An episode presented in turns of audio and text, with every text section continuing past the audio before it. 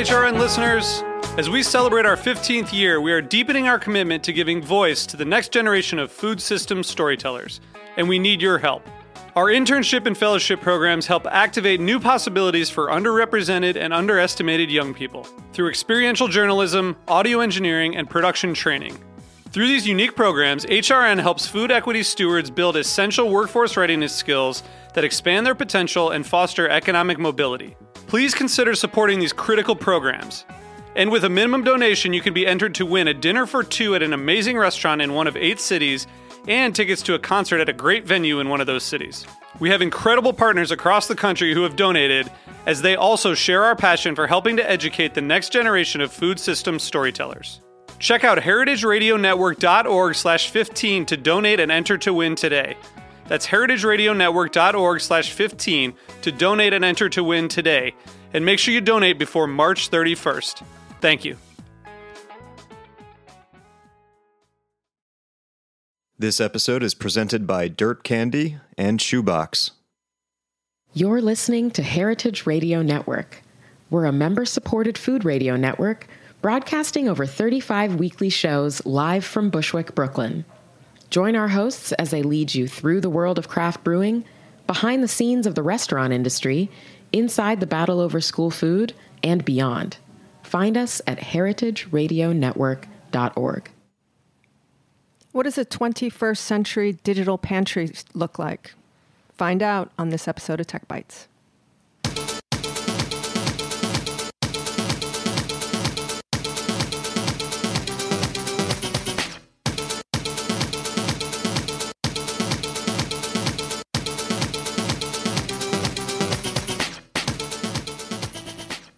Hello, hello, Heritage Radio Network listeners tuning in from 65 countries around the world, about a million listens a month.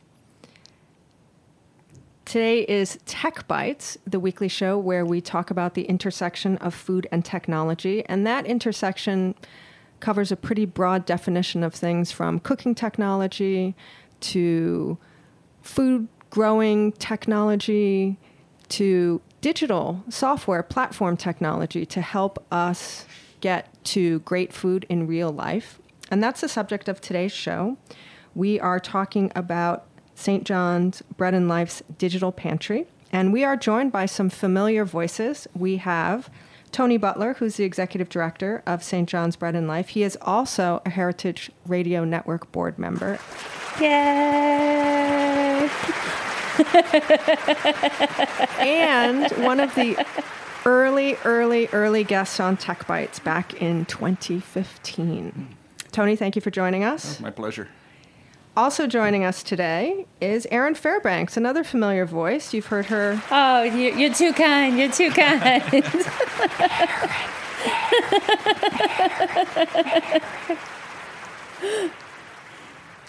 She is also a returning guest. You've heard her lots on Tech Bites and on the B side. She also has her own show, The Farm Report, and is the founder of Be Kind, Be Fierce Ladies Night.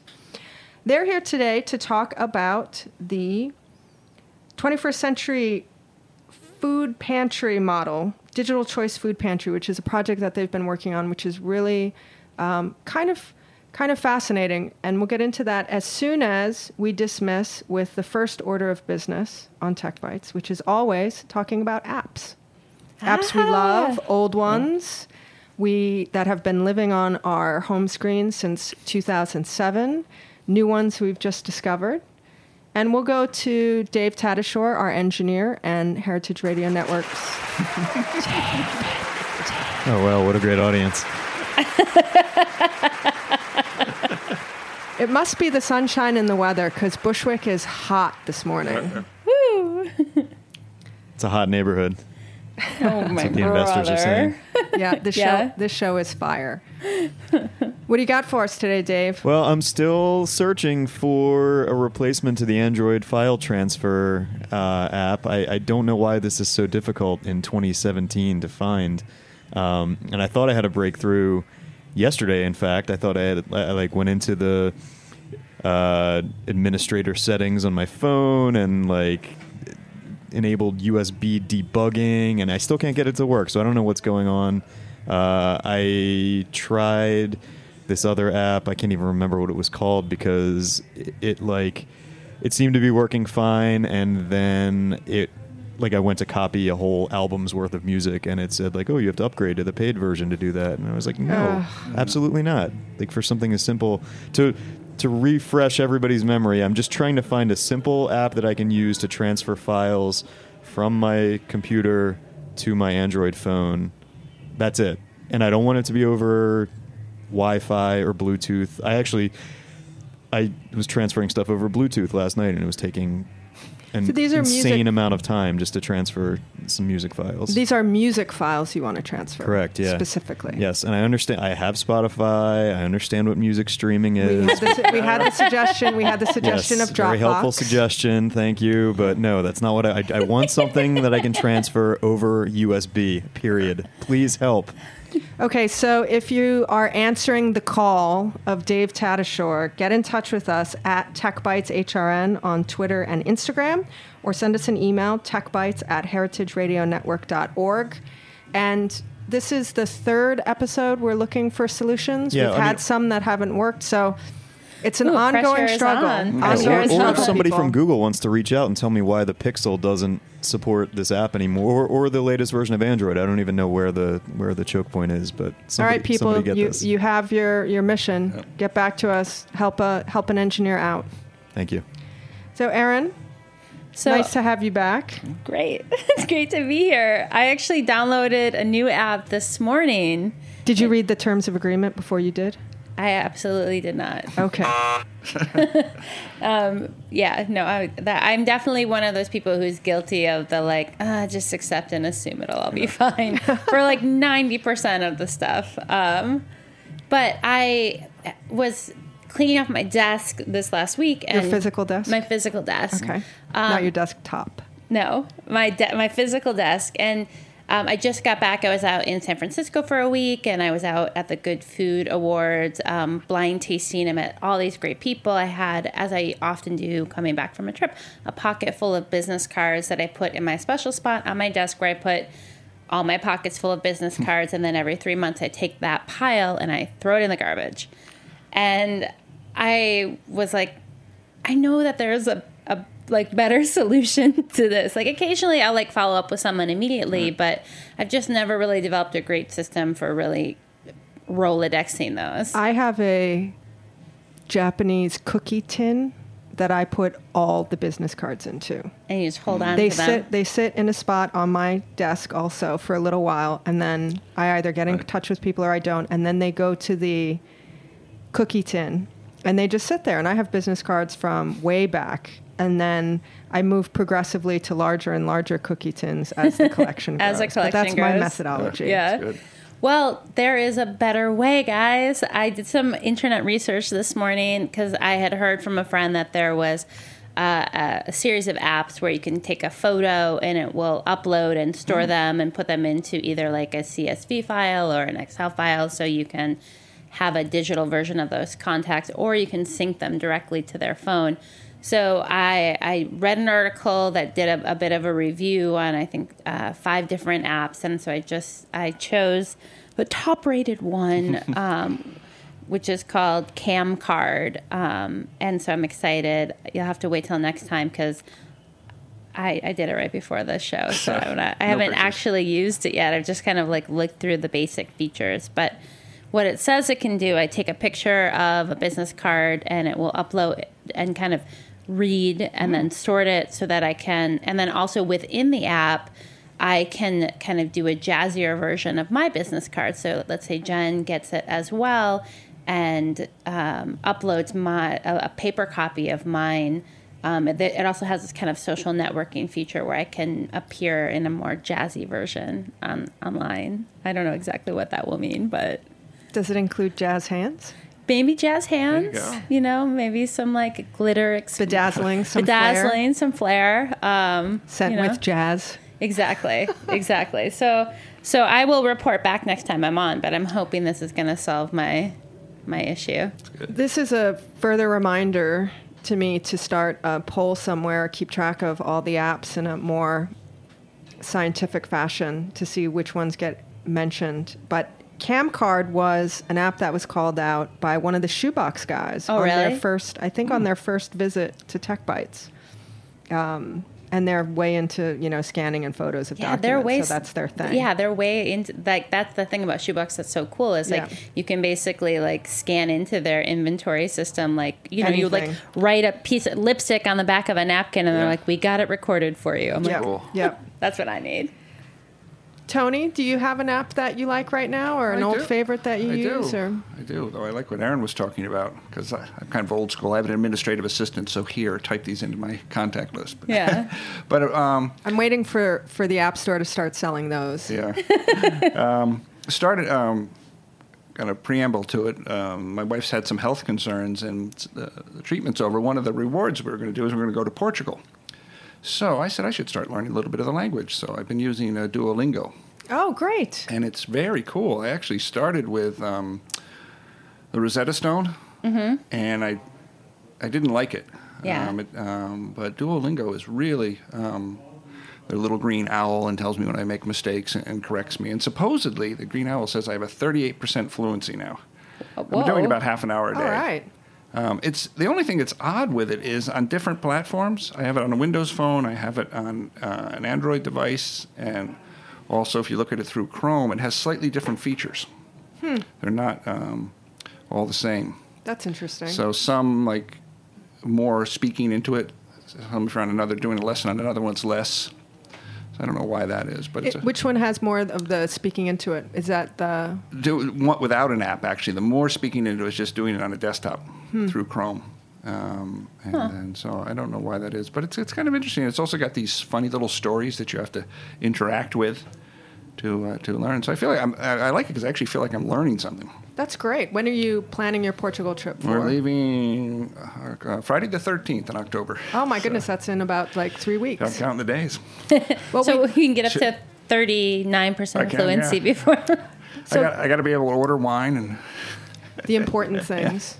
Last week's episode, we had uh, travel apps. We had the founders of two different travel apps, uh, Journey and Walk.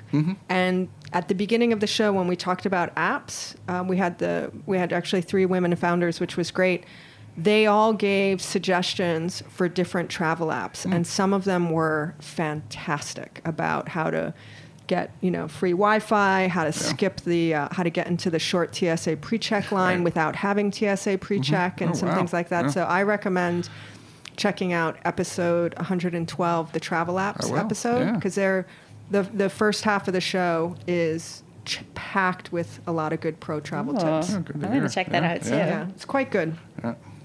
So my app this week is a is a very simple one. I'm I've observed just a huge number of you know the the healthy Fitbit type you know Apple Watch fitness things that you wear and it tracks how far you've walked and how many steps you've taken and all those kinds of things and they're kind of pricey or not you know there's a big range but there's an increasing number of them around and I just want to let listeners know that if you're interested in tracking how many steps you've taken and how many flights of stairs you've climbed, if you have an iPhone, your phone is already doing that.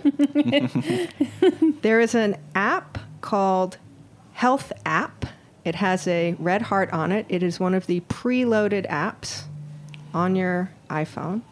And if you open it up and you click on the activity tile and open it up, it will tell you exactly all that information. As long as you have your phone with you, on you, while you're walking and climbing and moving around throughout the course of your day, it tracks it hmm. automatically.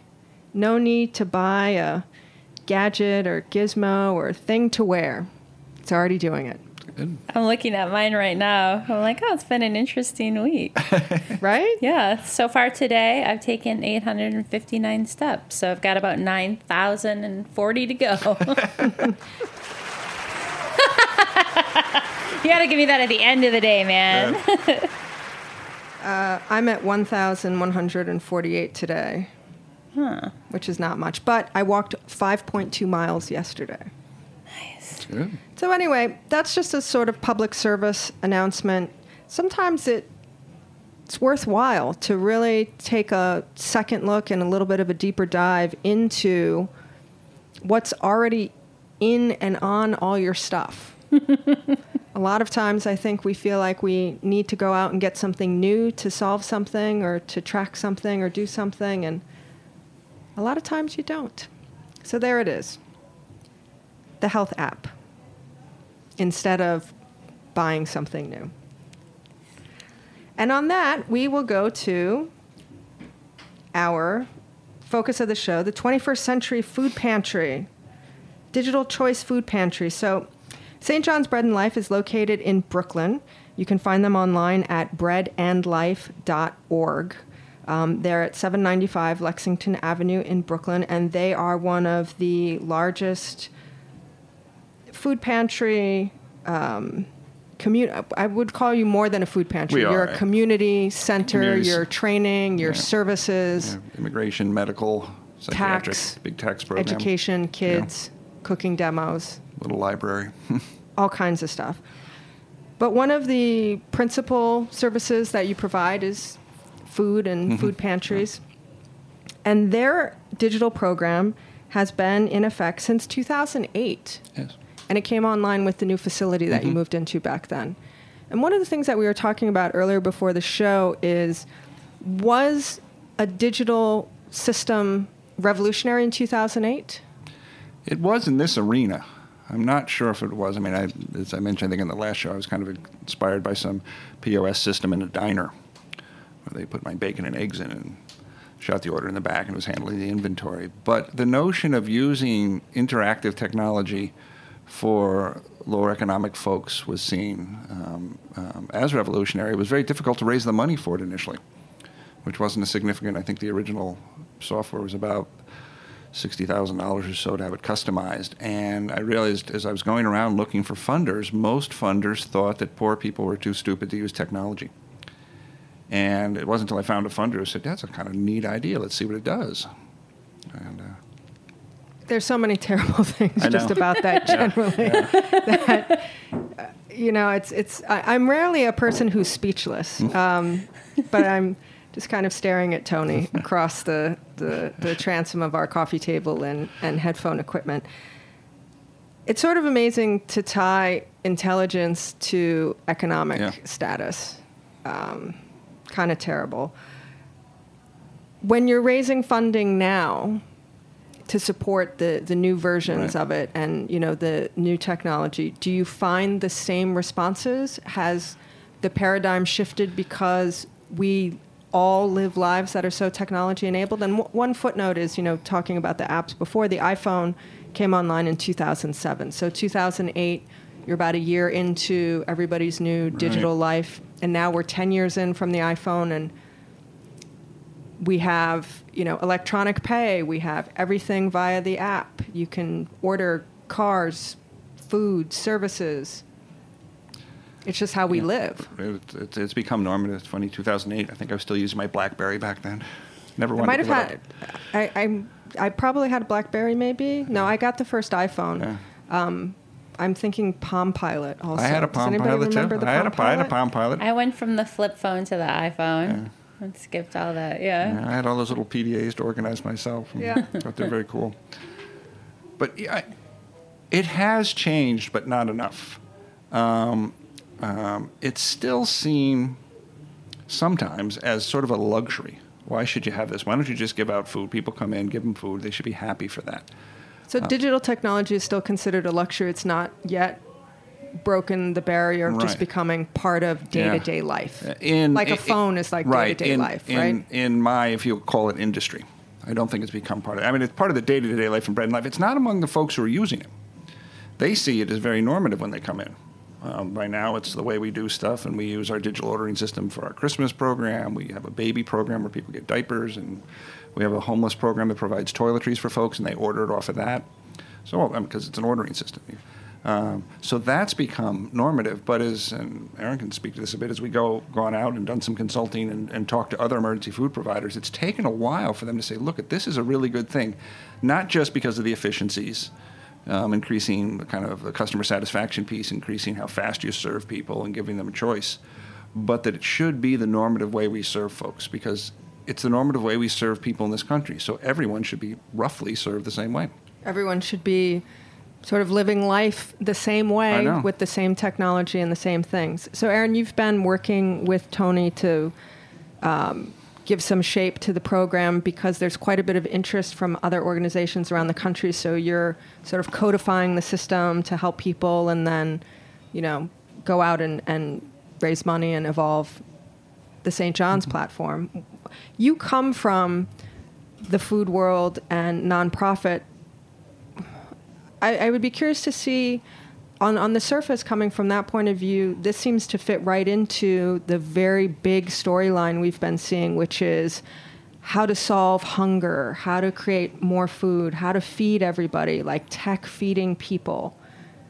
Has that been the case or is it because we're talking about poor people or people in need there's a disconnect from those things Well, that's an interesting question. I I think like from where I've sat with this project, one of my like my primary role honestly has been to pull information out of Tony's brain. To interview him as an interviewer.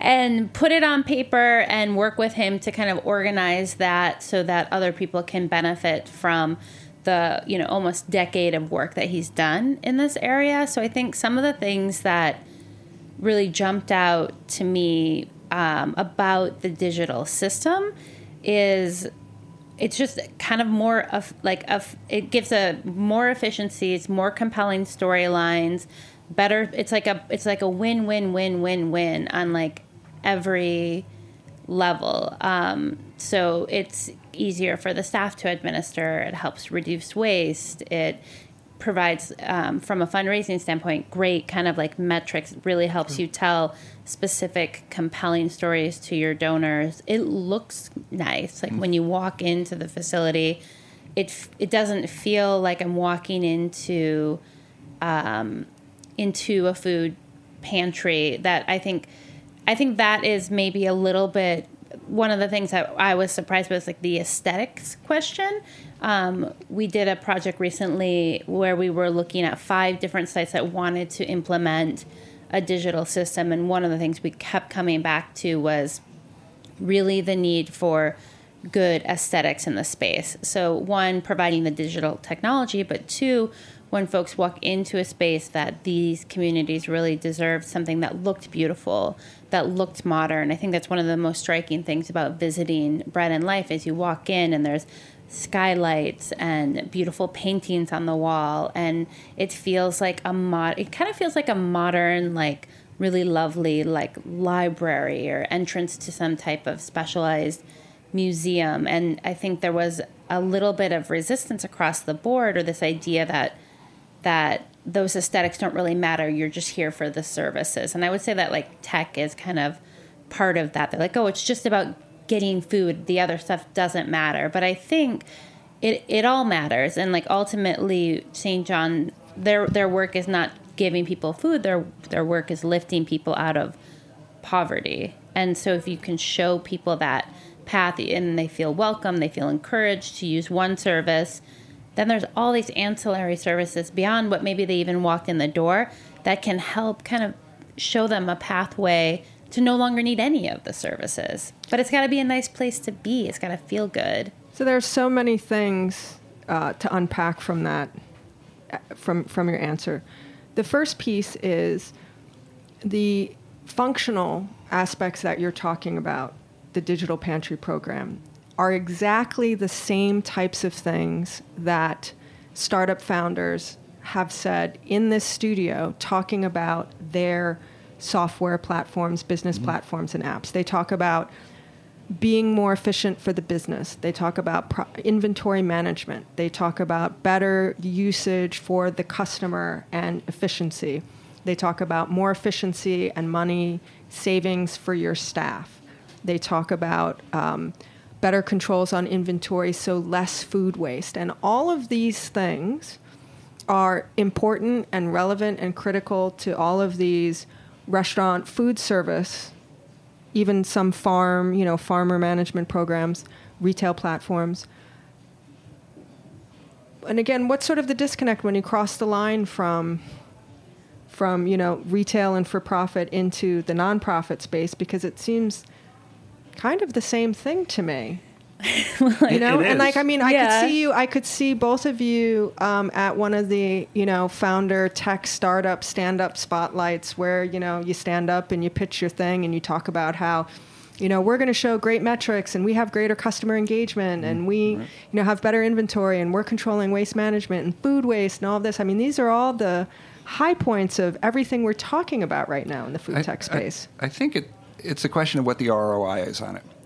If I'm a tech startup, Return on investment. yeah, that I'm, uh, if I'm creating a for-profit company, the fundamental thing is I'm going to make money with this. That's going to be the betterment. And what I do with the money can depend, but that's the that's the fundamental goal of a business is to create a product that you can sell it and make money with. Our return on investment is to make the community better. Right. Your return on investment is much more fundamental because it's about the longevity of, of people. right? People, communities, infrastructures, and all that. But that's a different way of looking at it. We've historically, particularly in the United States, and probably even more particularly now, have not seen that as valuable as dollars. Well, I- well, that's hmm. I'm not, and it's not to castigate the business community because there, we have a huge level of philanthropy in this country and people who really take that money. But i in terms of how it's viewed sometimes, um, uh, this response to poverty and what needs to be done is not always seen as valuable, particularly if it's a long term kind of thing. We see now you need to wait a few years. because I mean we're good at responding as Americans. We're great at responding to generally to disasters. I mean, Generally, yeah, um, um, but you, you take Texas. I mean, the Red Cross has more money than they know what to do with. We we can respond in that adolescent way, kind of heroic, do a great thing, and run out, you know, and Save the day. Save people who Yeah. are trapped, Dun, and- and- which is a great thing, and you need to do that. But we're not so good at the long term things that can prevent that or reduce the catastrophes of those, so people had resources. We. Um, or even hunger. We're not. It's a solvable problem that we we're not ready to do.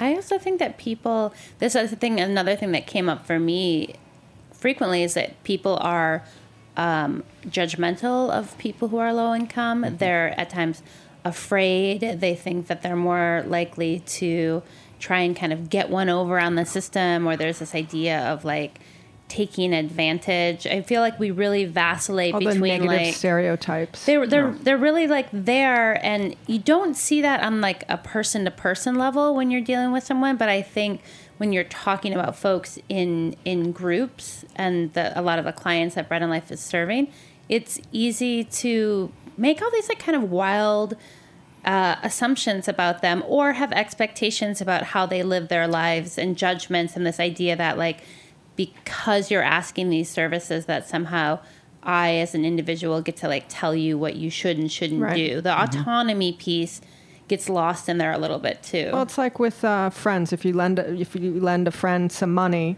oftentimes people think they should be able to tell that friend what to do with it or Right. pass judgment on what they did mm-hmm. with it. And you know, if you wrote any advice columnist, they would probably be sure to respond to you. If you're going to give the money to your friend, that's it. Yep. You don't get to say, and you should give it as a gift, and that's the end of that. But we're going to take a quick break and find out who our sponsors are who have given us the gift of funding. Heritage Radio Network is a 501c3 nonprofit. We subsist entirely on support from our members and our amazing sponsors like this one.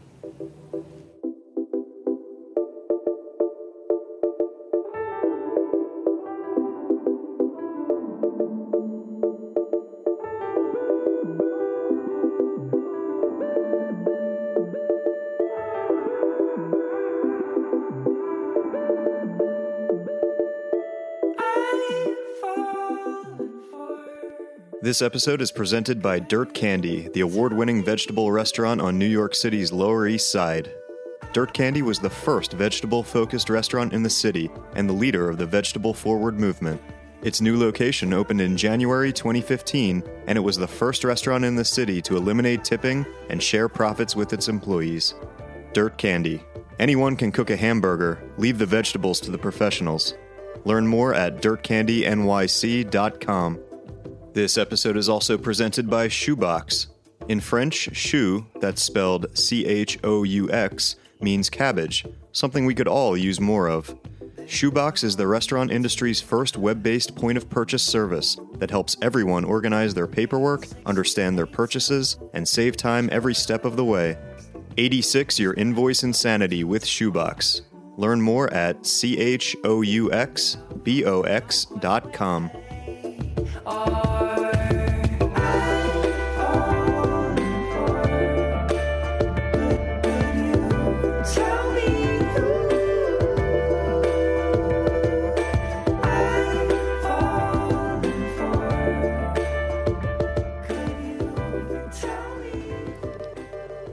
If you're just joining us and you're wondering what the hell you clicked on, this is Tech Bites, the weekly show on the Heritage Radio Network where we talk about the intersection of food and technology. And today, that intersection is St. John's Bread and Life Digital Choice Food Pantry. We are joined by Tony Butler, who is the executive director of St. John's. He is also an HRN board member. We love him. He's also a former guest on Tech Bites. He was on episode 41, which was our first Thanksgiving episode titled Put the Giving into Thanksgiving. Something to think about as we come upon the holidays. Mm-hmm. Joining him and me is Erin Fairbanks, who's the host of the Farm Report, which is Wednesday mornings at 10 a.m. She's also a repeat guest on Tech Bites. She has been collaborating with Tony about creating a document about what their 21st century food pantry model is and how other organizations can implement a similar program because A, it's super efficient and effective and saves a lot of money. B, we live in a tech enabled world. And I would assume that there's a sort of secondary effect of utilizing a digital system for your clients, which is bringing them also into the tech enabled world. There's so much evolution happening very rapidly in the day to day of how we live in terms of using a phone to pay for something or using a chip or ordering just about anything from an app or online. We don't need paper anymore. So, is, have you found that there's a secondary effect to your constituency in terms of bringing them up to living in a tech enabled world? I would say very much so. Um, we see, um, initially we saw greater involvement in um, our, uh, our library, which has full internet access. We see it um, in doing classes on different apps and teaching people about those and, and how to engage with those. We see it that um, one of the things we've got to do is figure out some um, smartphone charging station um, that we didn't anticipate when we built the building. Um, and some other projects I'm working on that really are seeing um, that this, this whole digital platform is is now embracing everyone. There's a group called Picture the Homeless, which is a, a homeless advocacy group working on affordable housing that's completely um, smartphone based. They have no physical location, um, and they organize through that and their protests and and like that. So it has become. I mean, we use a we have a large tax program that brought in over uh, three million dollars last year. And it's completely online appointments. People have to sign up for them, um, and I think by starting the digital food pantry and saying that's okay and that you can do this, then you start trusting the other stuff. Because it's not really the mechanics of it. Um, they're not that hard to use. Um, but there was, is this going to work for me? What's the, be- like any of us, we put an app, we've got some dumb apps on our phone that we thought, and we never use them because they just don't work right. Um, so that, that secondary benefit, of people can trust this digital platform and trust other digital platforms to start meeting some of their other needs. Well, one of the interesting things is, you know, back to one of Erin's earlier points about, you know, the stereotypes that endure about, you know, people who are in moments of economic need. And that could be a short term moment that happens at the end of the month or because you lost a job or because you had a medical emergency or you're just moving to a new place. That could maybe be a longer term thing because of, you know, different reasons. Um, but not being able to adapt to technology is something that we are okay with all the time. I mean, one of the biggest services of the Apple stores is that they have these ongoing free seminars. And I've been in some of them, and they're filled with people who want to know how they get their email on their iPhone. So, I mean, not understanding or being entirely comfortable with all this technology is not something that's limited to people who are in economic stress. No.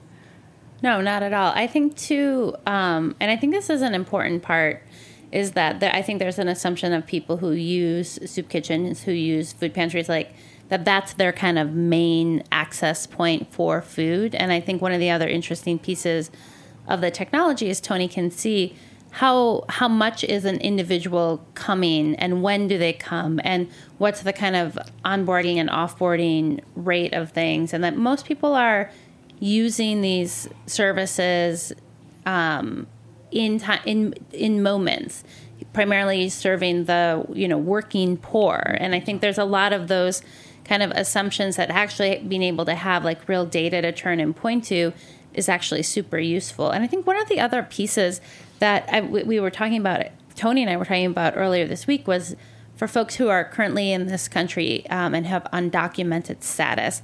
And that is something that st john's has to think about um, in the digital space what kind of information are you collecting? Who has access to that information? How it's protected?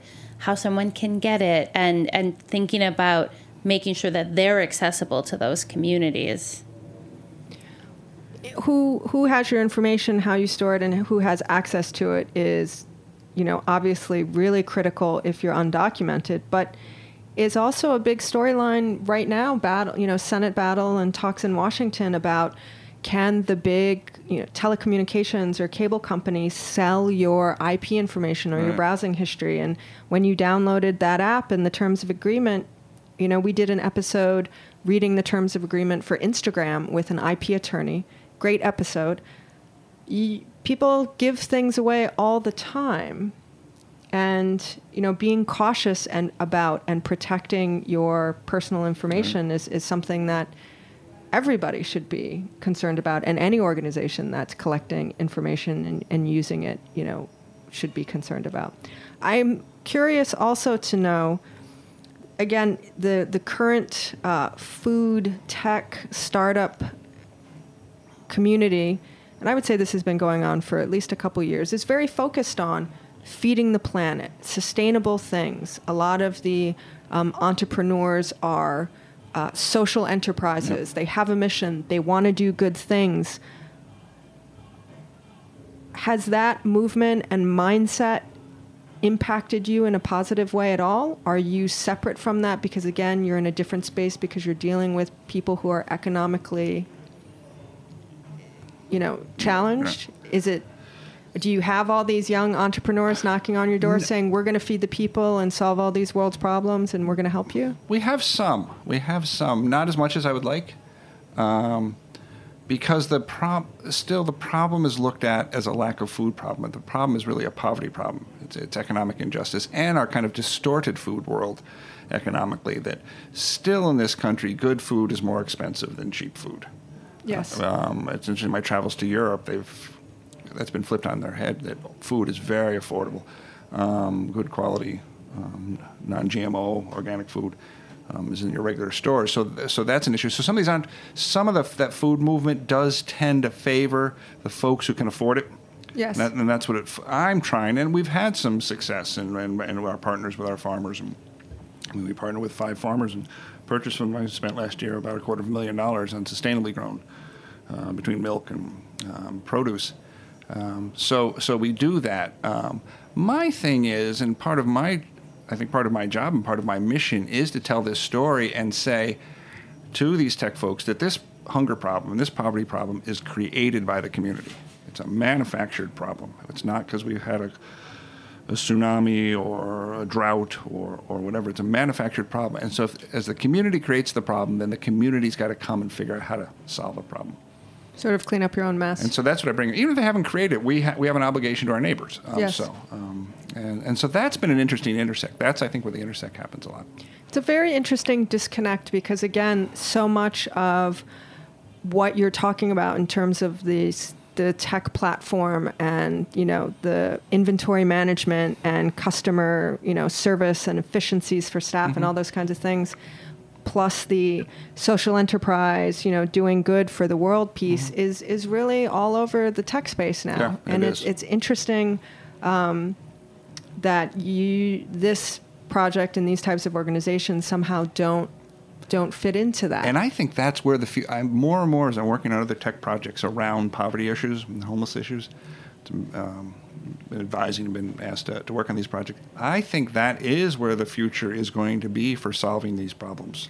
they're so adjacent to each other Yeah. that it, you know at some I'm, and i'm thinking back to all of the founders that i've, I've heard stand up and, and make their pitch about how their software platform is going to you know connect the farmers to people and Yeah. you know end food waste and all these kinds of things and better food distribution and those kinds of things but they there seems to be a, a, a little bit of a, a line of demarcation Well, I think bottom line is like the technology is a tool that we run mm-hmm. as as humans, as like so it's le- not an ai as- pantry yet No, okay as like leaders in Not these yet. organ, and like I think that's the thing that also came up a lot in the work that Tony and I have done together. It's like the tech is great, but you still need the the people are still the most mm-hmm. important part.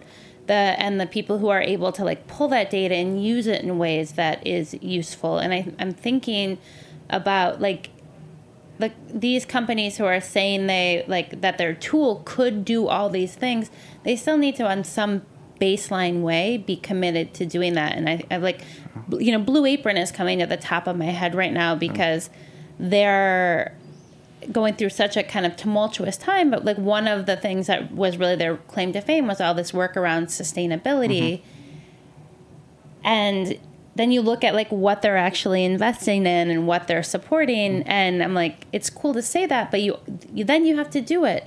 Then you have to use the tools that you've the packaging? designed. Yeah, I know. you know well not even just the packaging but like when you have you know all these different meal kits every week that people are ordering in a variable way then there's a lot of food that just doesn't get shipped out that week and and how is that food getting used and where is it going and does that really make sense in in the grand scheme of things so it's like ultimately the people have to use the tech Right, right. It's interesting. We're doing a, a project um, with IBM. We were awarded a, a large in-kind project for their uh, technology for the social good. And we're actually craft. Speaking of AI, we are using some of those resources. watson chef Watson. Yeah, it's out of the, it's Yeah. out of the, it's out of that same department. I mean, these people are It's really, fascinating. really, really Super intelligent. smart, one of my favorite tech bite Yeah, episodes we did an actually. episode with IBM Chef Watson and Bon Appetit. and they're and they're but they've come interestingly they've come and volunteered for us they came and volunteered and worked with us for like three or four days to get us before they started doing this first time i've really worked with a very powerful tech company says let us understand what you're doing so we can see how to help you and create this thing as opposed to here i got this tool because you know sometimes it's a bit of a sales pitch i've got this new tool that might help you so I'm, this project's going to be released uh, late october and i think it's going to be some very interesting stuff well, that's very exciting. Maybe you'll come back and, and talk with us, and Yeah. maybe we should get some VC types into the room and, Yeah. and have a little pitch show, and then p- put you into the uh, the tech pitch show. That would be very interesting. We are just about out of time. I'm sad to say. If you want to hear more from Tech Bites and with Tony Butler from St. John's, check out episode 41. If you want to learn more about St. John's Bread and Life and these amazing programs, they are at breadandlife.org. They are located at 795 Lexington Avenue in Brooklyn. You can follow them on social media at Bread and Life on Instagram and Twitter. If you want to hear more from Erin Fairbanks, listen to the Farm Report on Wednesdays at 10 a.m. You should also check out her BeKindBeFierce.com website. There's a lot of really interesting ladies' nights, programs, events, and things happening. She is also, if you have a project in development, a partner with a group called Grout. Grout, yeah Grout Projects, which is an idea development consultancy. She's also been on Tech Bites prior, episode 73, Ham and Eggs, and check out the B side, which is not tech related, but fun, mostly food and fighting.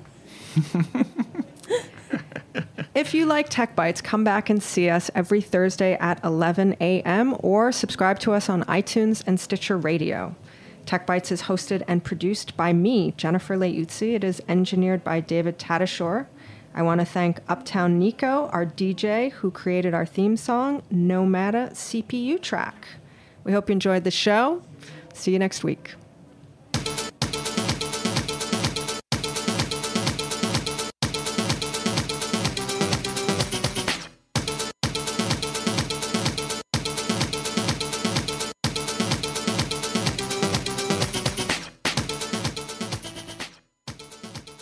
For listening to Heritage Radio Network, food radio supported by you.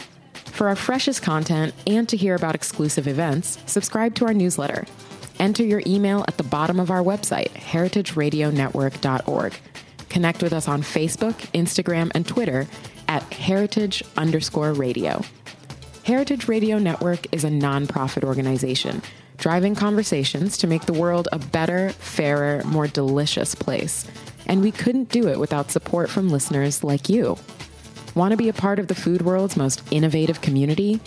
Rate the shows you like, tell your friends, and please join our community by becoming a member. Just click on the beating heart at the top right of our homepage. Thanks for listening.